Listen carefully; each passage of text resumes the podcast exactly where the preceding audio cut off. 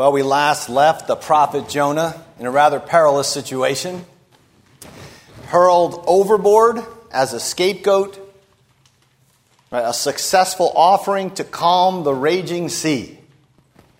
And the text leaves him adrift at sea.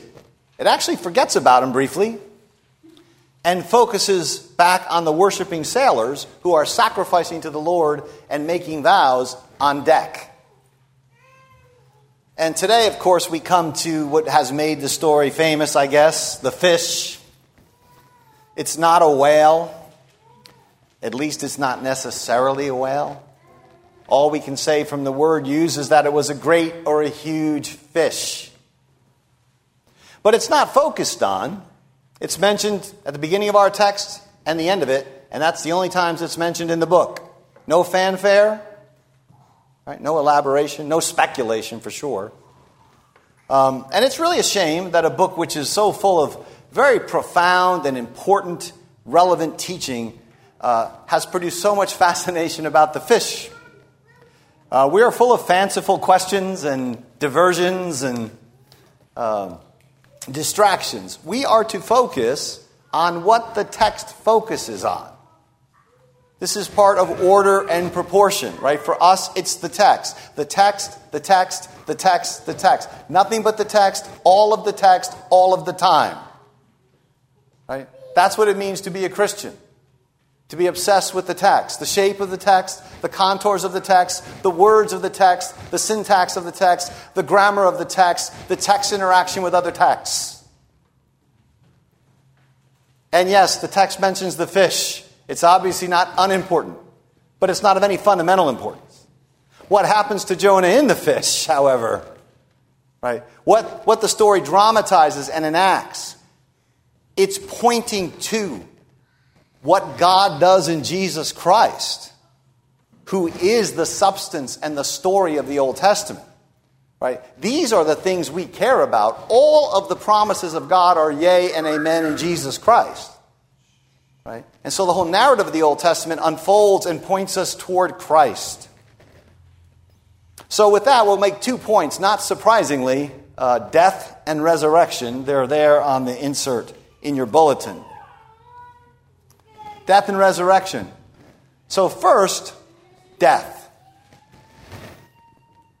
We don't know how long Jonah was flailing around in the water, but we're told that the Lord provided or appointed, literally appointed, a great or a huge fish to swallow Jonah. Now, three other times in the book of Jonah, this word appointed is used. All of them are in chapter 4, which Lord willing we'll get to look at in a few weeks. All of them are chapter 4. God appoints a plant, God then appoints a worm, and then he appoints a scorching wind. Right? Here he appoints a fish. All with respect to Jonah, all to instruct Jonah. It's as if the whole creation becomes a theater or a classroom in which God's sovereignty is used to instruct and teach us. Right? It's a beautiful thing to see. God's sovereign over the fish and worms and winds and plants. He appoints things and he orders them. Animate things, inanimate things for your good, for his glory. He delights to do this, to use physical stuff. And so we see at the outset a sovereignty which extends, right, from, from the wind hurled onto the sea to the worms to fish. This is the mercy of God made concrete, made practical to you. These are the fingers of God in your life. For though Jonah is still running, right, God has gone ahead of him. God has gone before him. This is one of the great themes of the book of Jonah. And it's one of the great themes of Holy Scripture, right? For while we were yet enemies, Christ died for us. While we were still sinners, God goes ahead of us in his mercy. We are engulfed in it beforehand. There was in this text, and the narrator likes to use certain hook words, right, to string things together. There was a great city, Nineveh. There was a great wind. They feared a great fear. And now there's a great fish. And the fish snatches Jonah up. Despite himself, the fish is Jonah's salvation.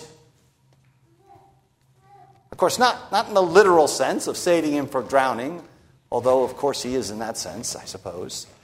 But not only in that sense, more profoundly, the fish is for him death and resurrection, right? The fish for Jonah is salvation through judgment. So the story is shaped from the beginning, it's a Christological story. And this is how we read the Old Testament. The text says a huge fish swallowed Jonah. And now, suddenly, all of the action in the book, all the running, and the winds, and the waves, and the terrified sailors, all of it slows down. It's the beautiful thing about chapter, and we pause. A giant fish swallows Jonah, and we are left as readers holding our breath. Right? And an attentive reader of the Old Testament narrative is going to think, oh, this is really important. I mean, Israel has a long history of being swallowed up by enemies. Right? Swallowed up by Egypt and swallowed up by Babylon. Swallowed up by the Assyrians. Swallowed up by the Romans engulfed in forces too big, swallowed up by these untamable beasts. And in the end, they know, of course, that death swallows us all. And now, a holy prophet, an Israelite, is swallowed up. He's gone down, right? Down and down and down. His, his turning from God from the summons and call of God on his life is a descent into darkness, which it always is for us. Down to Joppa, down below deck, down into the sea, and now down into the belly of the fish for three days and three nights. And of course, we heard in the gospel lesson. Remember, I said Jonah's the only minor prophet that Jesus quotes from. And he quotes from him at some length. He grew up a few miles from Jonah's hometown. We know from the gospel lesson that Jesus speaks of this whole story as a type or a picture of his three days and three nights in the heart of the earth. Jonah has descended into a typological, a type of hell. It's a kind of symbolic descent into hell. So here is Jonah in silence in darkness, dying, right? engulfed and helpless. And we don't know how long it was inside of this living prison. Before, before, as verse 1 tells us, finally, he from inside the fish, he prayed to the Lord his God. Sometimes it takes a lot to get us to pray. Finally, from inside the fish, he prayed. This is the first reliable sign in the book of something like repentance. And repentance for us always means turning back to God's presence. And turning back to the presence of God means prayer. I think we're prone to forget this. Prayer is the fundamental Christian action. Calvin says prayer is the chief exercise of piety. it's the church's chief political action. And it has built into it a sort of pedagogy, a sort of teaching, ability to teach and instruct, because there's ironies involved with this. This is the church's chief action. And yet it's a sign, it's a sort of confession of our own impotence in ourself. It's an action which looks a lot like inaction, especially to the American culture. Right? It's an action in which we confess our helplessness to change the situation. It's an action of self emptying, an action of weakness, an action in which we come with empty hands. This is the chief act, exercise of faith. This praying. And the prayer, notice, is given in the form of a poem. I mean, who prays a poem from inside the belly of a beast? You know, there's a thing about poetry. It can look perhaps as a useless thing or an ornamental thing. Poetry's ornamental. It's just a pretty little thing. We can discard it. But it's not. Right? It's a statement that beauty is greater than all the, the convulsions of death in the world. Right? We write poetry while the bombs are falling. We pray from inside the belly of the beast. Perhaps it's only poetry that can convey the trauma. Right? The, the, the dread, the desperation of Jonah's soul. Right? Certainly that's true right throughout the Psalter, throughout the whole book of the Psalms. You have these huge tracks of anguish and despair and suffering, and they're documented as poems, songs. And, and Jonah's prayer here shows that he knows his Psalter.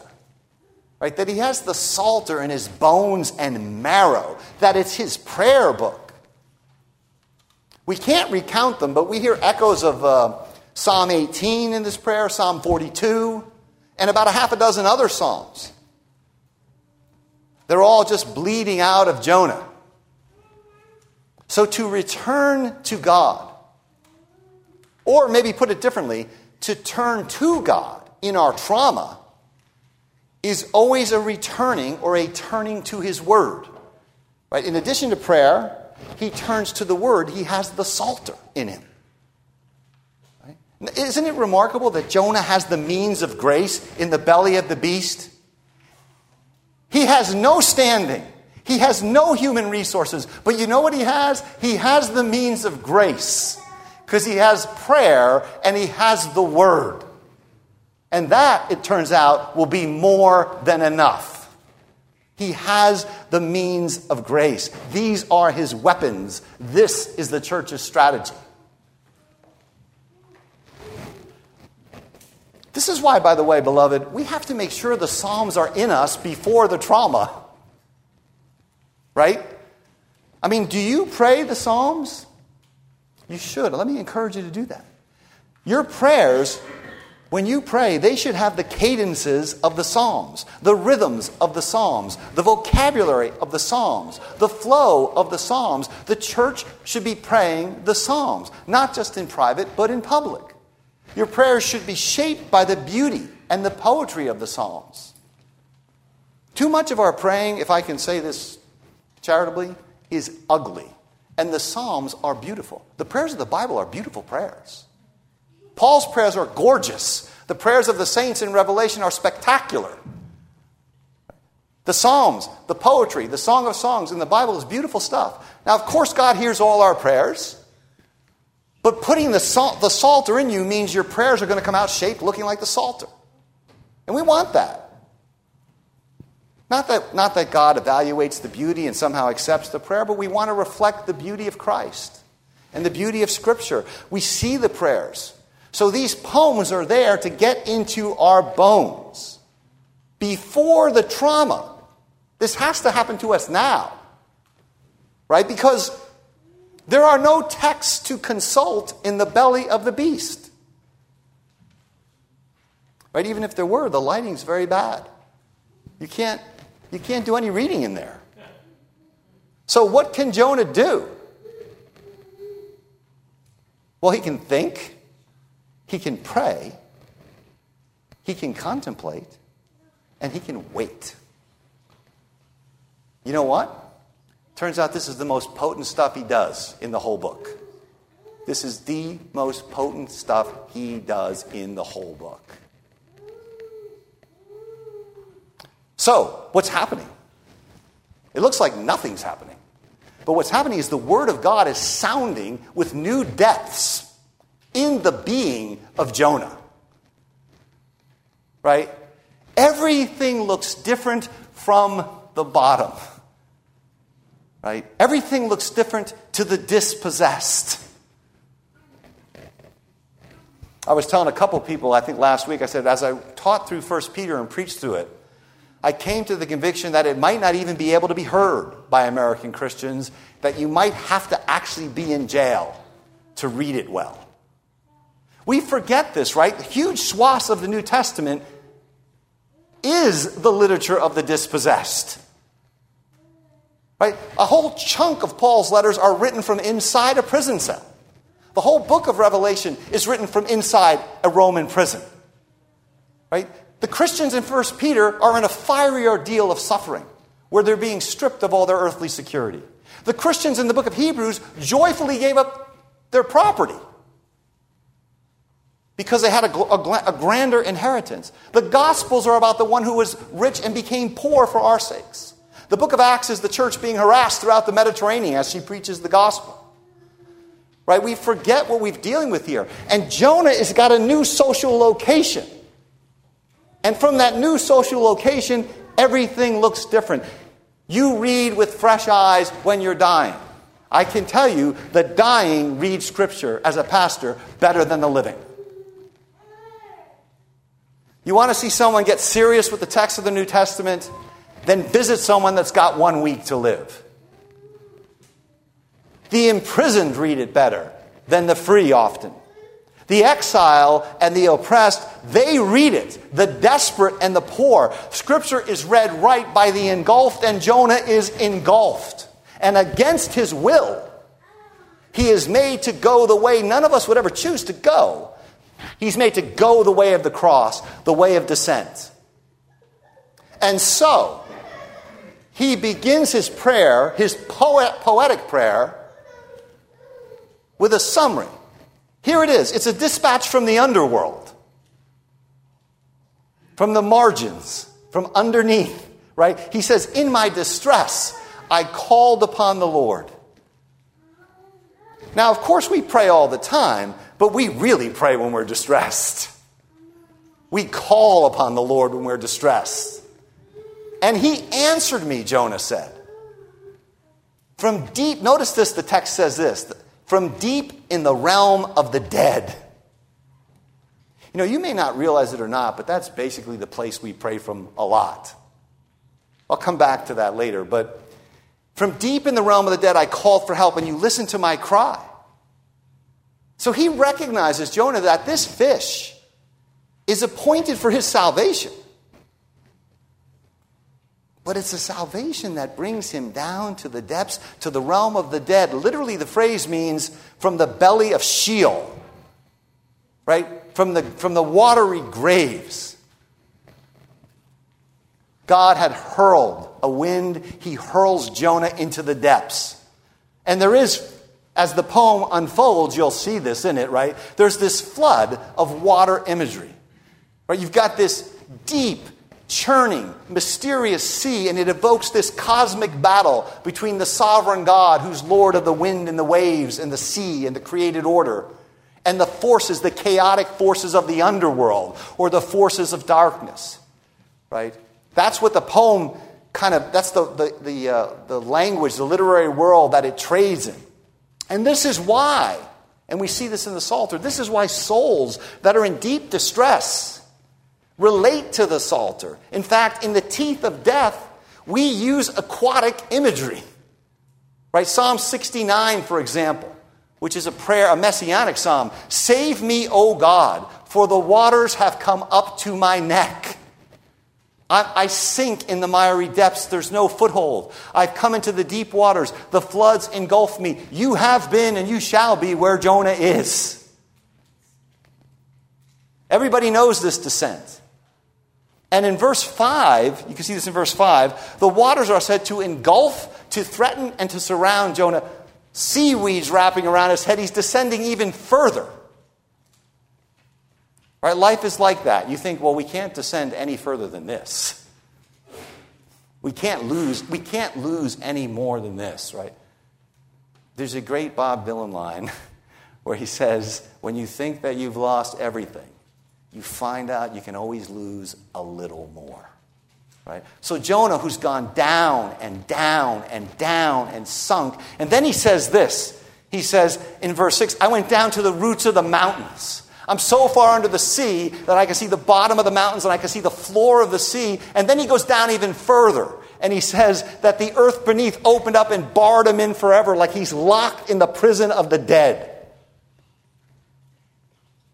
And the heart of death, right? The heart of this God forsaken descent is expressed in verse 4. Here it is I have been banished from your sight.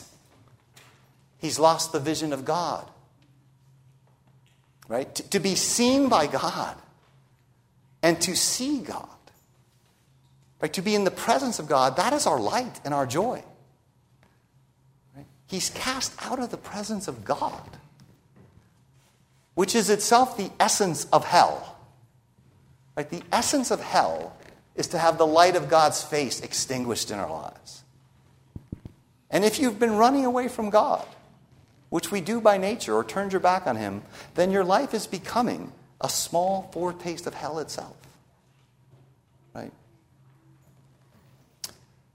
So, all light, all comfort are gone for Jonah. But then there's this little ray, like this little glimmer, this shaft of hope. It's at the end of verse 4. He says this at the end of verse 4 Yet I will look again to your holy temple.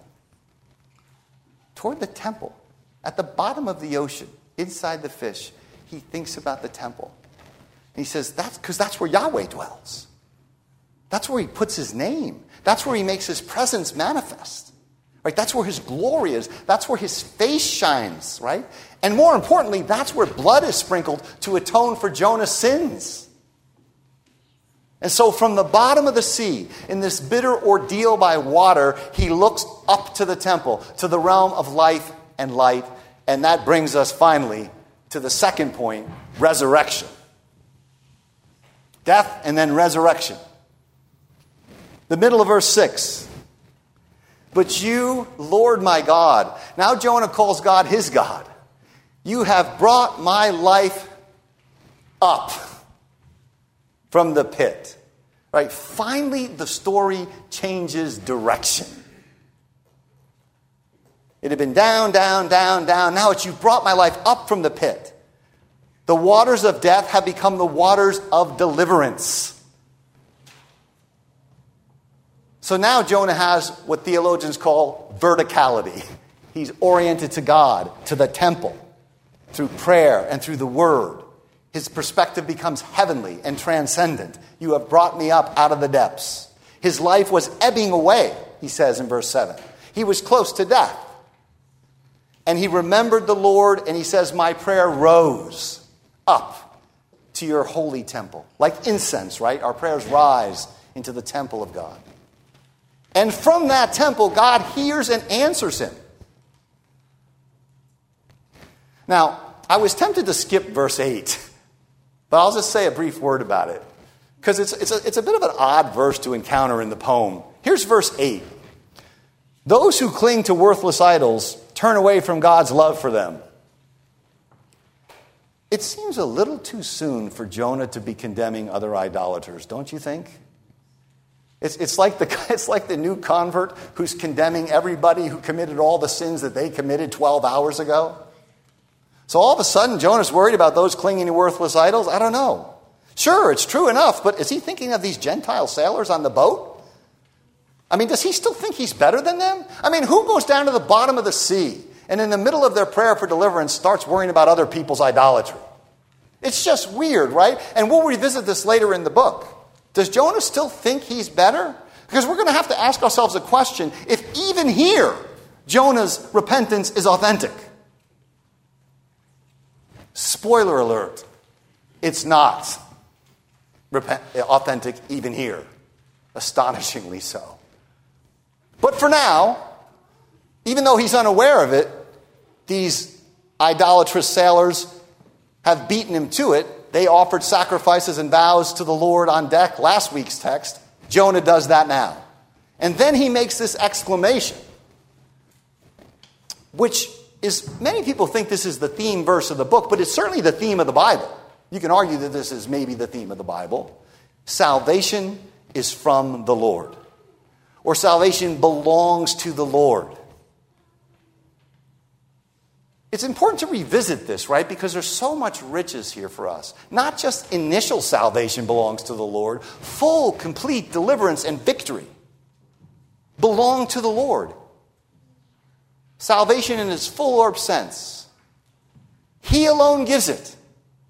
He sovereignly bestows it freely. The whole of salvation, from its beginning to its end in glory, is God's doing. Salvation belongs to God. What He needs to restore and resurrect all things is simply dead people, engulfed people. Right? The reformers got this repeatedly. This was one of the themes of the Reformation, right? that salvation comes from the Lord, that it's all to God's glory, that it's all by His grace, even when we participate in it, even when we're active. It's all of grace. That's why the Reformers said that justification by faith alone is the article on which the church stands or falls, and it still is. It needs to resonate with us. Salvation is of the Lord. It's a great conviction of ours that salvation is not an act of God plus an act of our free wills. Because it's an act of God against our hostile, blinded, fleeing, rebellious, Jonah like wills. By the way, even if you're saved, you know that your will is still refractory, right? We know, we know what we're dealing with. You may think, well, I'm not engulfed in anything like this in my life. Here's what I would suggest Take a good deep look way down there. Because there's turbulent, raging seas in every human soul if you look down far enough and you scratch them far enough and you open them up far enough. You'll realize that right down there, there is chaos. There is entrenched evil. There is fear. There is dread. You, are, you may not notice an external sea, but there's an internal raging sea inside of every human person. God saves us against that chaos, over our heads, and against our wills. Right? The great 19th century preacher C.H. Spurgeon said, The great fish must have been an Arminian. Because as soon as Jonah said, Salvation is from the Lord, it vomited him out of his mouth. Don't know how Spurgeon thinks of this stuff. I, I don't have that gift, but. Uh, so, salvation is from the Lord, not from the Lord and our plans, right? From the Lord. And, and verse 10 says the Lord commands the fish, and the fish obeyed and deposits Jonah on the shore. So, I'm going to conclude with two points, and they're, uh, they should be pretty obvious by now. The first one's about Christ, and the second one's about us in Christ. So, again, this cannot be said too much. The whole ordeal points us to Jesus. This is what Scripture does, whether it's Jonah in the whale, or Abraham, or Isaac, or Jacob, or Moses. It's pointing us to Christ. He himself tells us this, right? About his own three days in the earth being the sign of Jonah. Jonah was entombed, Jesus was entombed. Jonah was delivered miraculously from the realm of the dead, Jesus was vindicated in the mighty act of the resurrection. Yet I want to say this. Remember, it's important to see this. Jonah, you know, for all of the terror that he endured, he's just a pale shadow. He's just a pointer to Jesus Christ, the greater Jonah.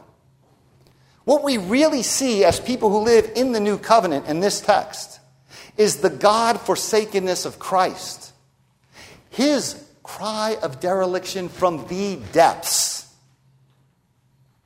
which is described, by the way, in Psalm 22. You know, Psalm 22, where he says, My God, my God, why have you forsaken me? You will find this engulfing, watery language there, surrounded by all these beasts that are ready to tear his flesh apart.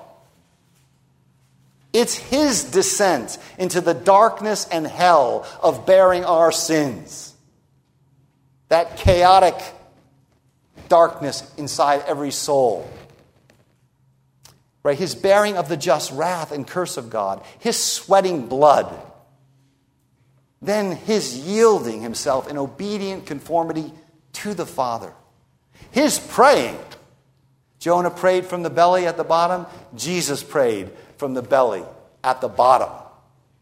Not my will, but thy will be done. And then he drinks the cup of judgment, sheds his blood, for he himself is the mercy seat. He himself is the place. Christ is the place of atoning reconciliation. The place to which Jonah looked in the temple, and the place to which Jonah prayed when he spoke of the temple. So when you see the cross of Jesus, you should see a raging cosmic battle with the powers of death that surrounded him and engulfed him and encircled him and sought to drown him and destroy him. And by that cross, he tramples them. Right? The cross is an apocalyptic intervention by God into the chaos of the world to set it right. That's what we see when we see the cross. And the reason we see that is because we read the Psalms. And we read them as pointing to Jesus. Jesus remembered his father when his life was ebbing away, just like Jonah said. And God heard him. We're told that in Hebrews, right? God heard his cry. We're told that in Psalm 22, God heard his cry. He heard him from his holy temple and vindicates him openly in the resurrection. So let's talk about us. So the, the journey of Jonah was a picture of the journey of Christ down into death, up into resurrection. But remember, here's where the text gets very personal. That's the same journey we all make in baptism.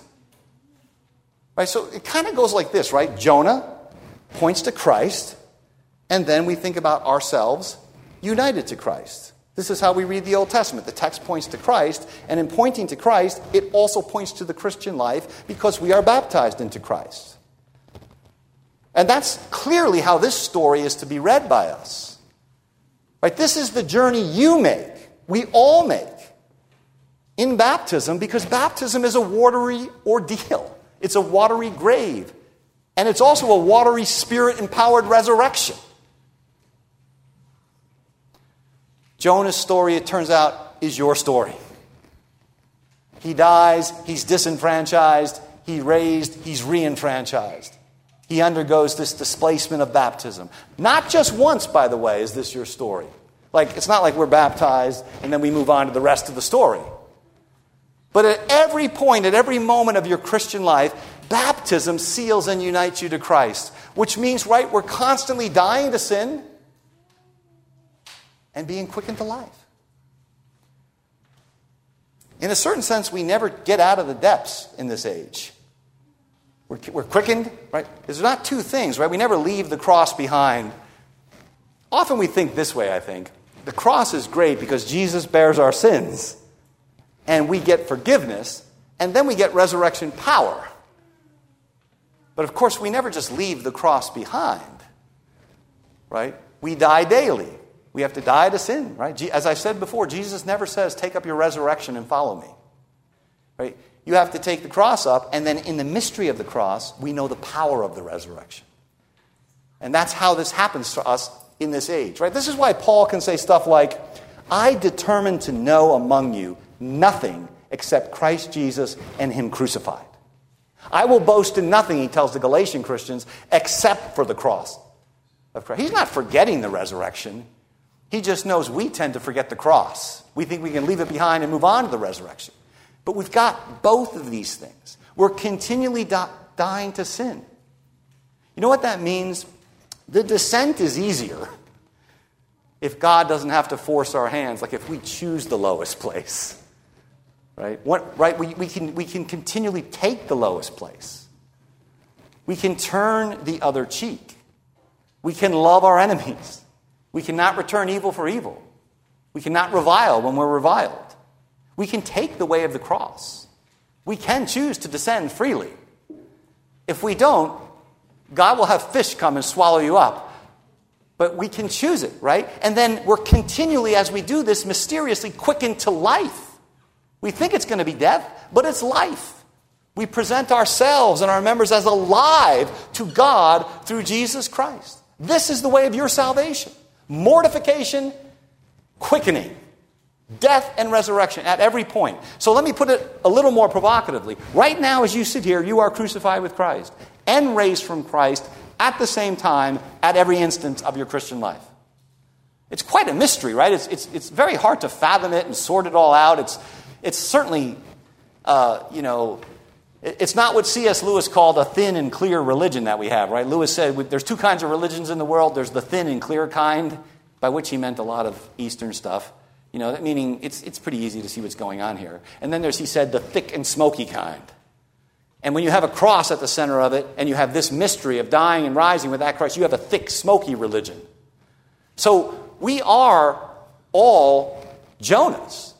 And this is the way, this descent and ascent is the way to your wholeness, to your renewal. Now, we, we are by nature creatures who want to navigate out of this. So we have some descent situation or some cross situation or some friction situation, and we want to get around it to the resurrection part. Right? We want to negotiate it somehow. And often God is saying to us, no, just descend into it. Die. Let me do the stuff I'm trying to do. And you'll find new life and light on the other side of it. You'll find new glory on the other side of it. Through the chaos and the darkness out into the light. So, to conclude, Jonah's declaration that salvation is from the Lord points us to Jesus because he is the Lord incarnate, whose very name, right? Jesus' name means salvation. So let's just translate Jonah's declaration, his exclamation at the end of our text, into new covenant language. We now say this Jesus Christ is our salvation. He is your salvation, and He provides salvation for you. He's the, he's the, the telos, the end or the goal. He is Himself our salvation. Paul says He has become wisdom for you. Christ is your wisdom. Sanctification, righteousness, and redemption. If you have Him, you have all you need. It does not matter how engulfed you are or how high the waters are. If we have Christ, we have all we need. That's why Paul can write to the Colossian Christians and say, In him you've been filled up. Right? In him you have been made complete. This is a text in which the glory of Christ, as our salvation, is luminously set forth. His now is the name above all names, right? Because he is Lord to the glory of God the Father who raised him from the dead. The same God who has in Christ raised you from death, seated you with him. Not in an earthly temple, but in the heavenly temple, where the blood of the slain and risen Lamb is applied for us before the face of God in glory, the place to which our prayers ascend. So, again, in short, his descent and ascent are for our sakes we join him on the journey. He goes first as the forerunner. They are our judgment unto salvation. There's a wonderful uh, quote that I want to leave you with. It's from Cyril of Jerusalem, church father from the fifth century.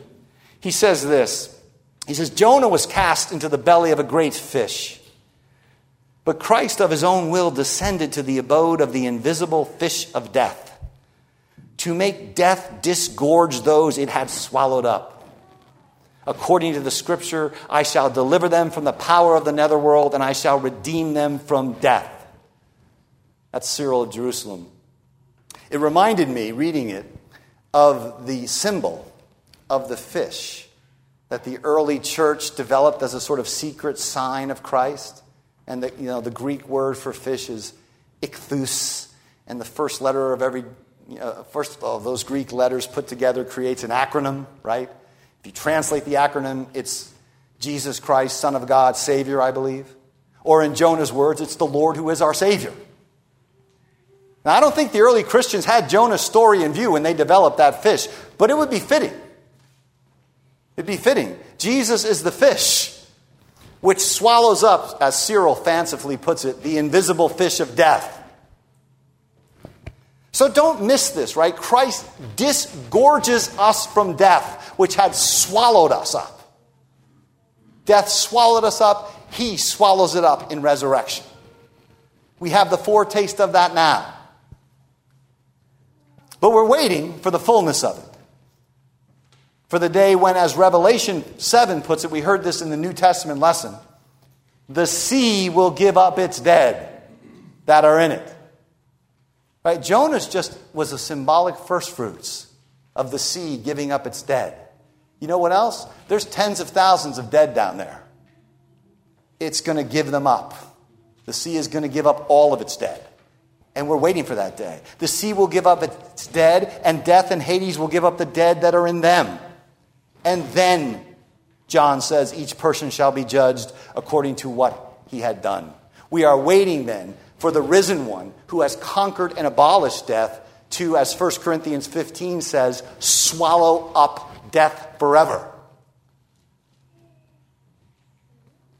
Right? And then, at that time, because the sign of Jonah has been fulfilled to its complete end in Jesus Christ, we join the fullness of the scene that we heard in the New Testament lesson. We join that scene. It's a great multitude, the text says, which no one can count, from every nation and tribe and people and language. You know who's in that crowd? These Gentile pagan sailors who God converted through the disobedience of Jonah. Them standing before the throne and before the Lamb, wearing white robes, the text says, holding palm branches, crying out in a loud voice. And what do they cry out? They actually echo the words of our text. They actually echo Jonah's great declaration of the theme of the Bible as it's fulfilled in Jesus Christ. They say, and we had this in our opening call to worship, they say, Salvation belongs to our God who sits on the throne. That's Jonah's declaration. Salvation belongs to our God who sits on the throne and to the Lamb. Amen.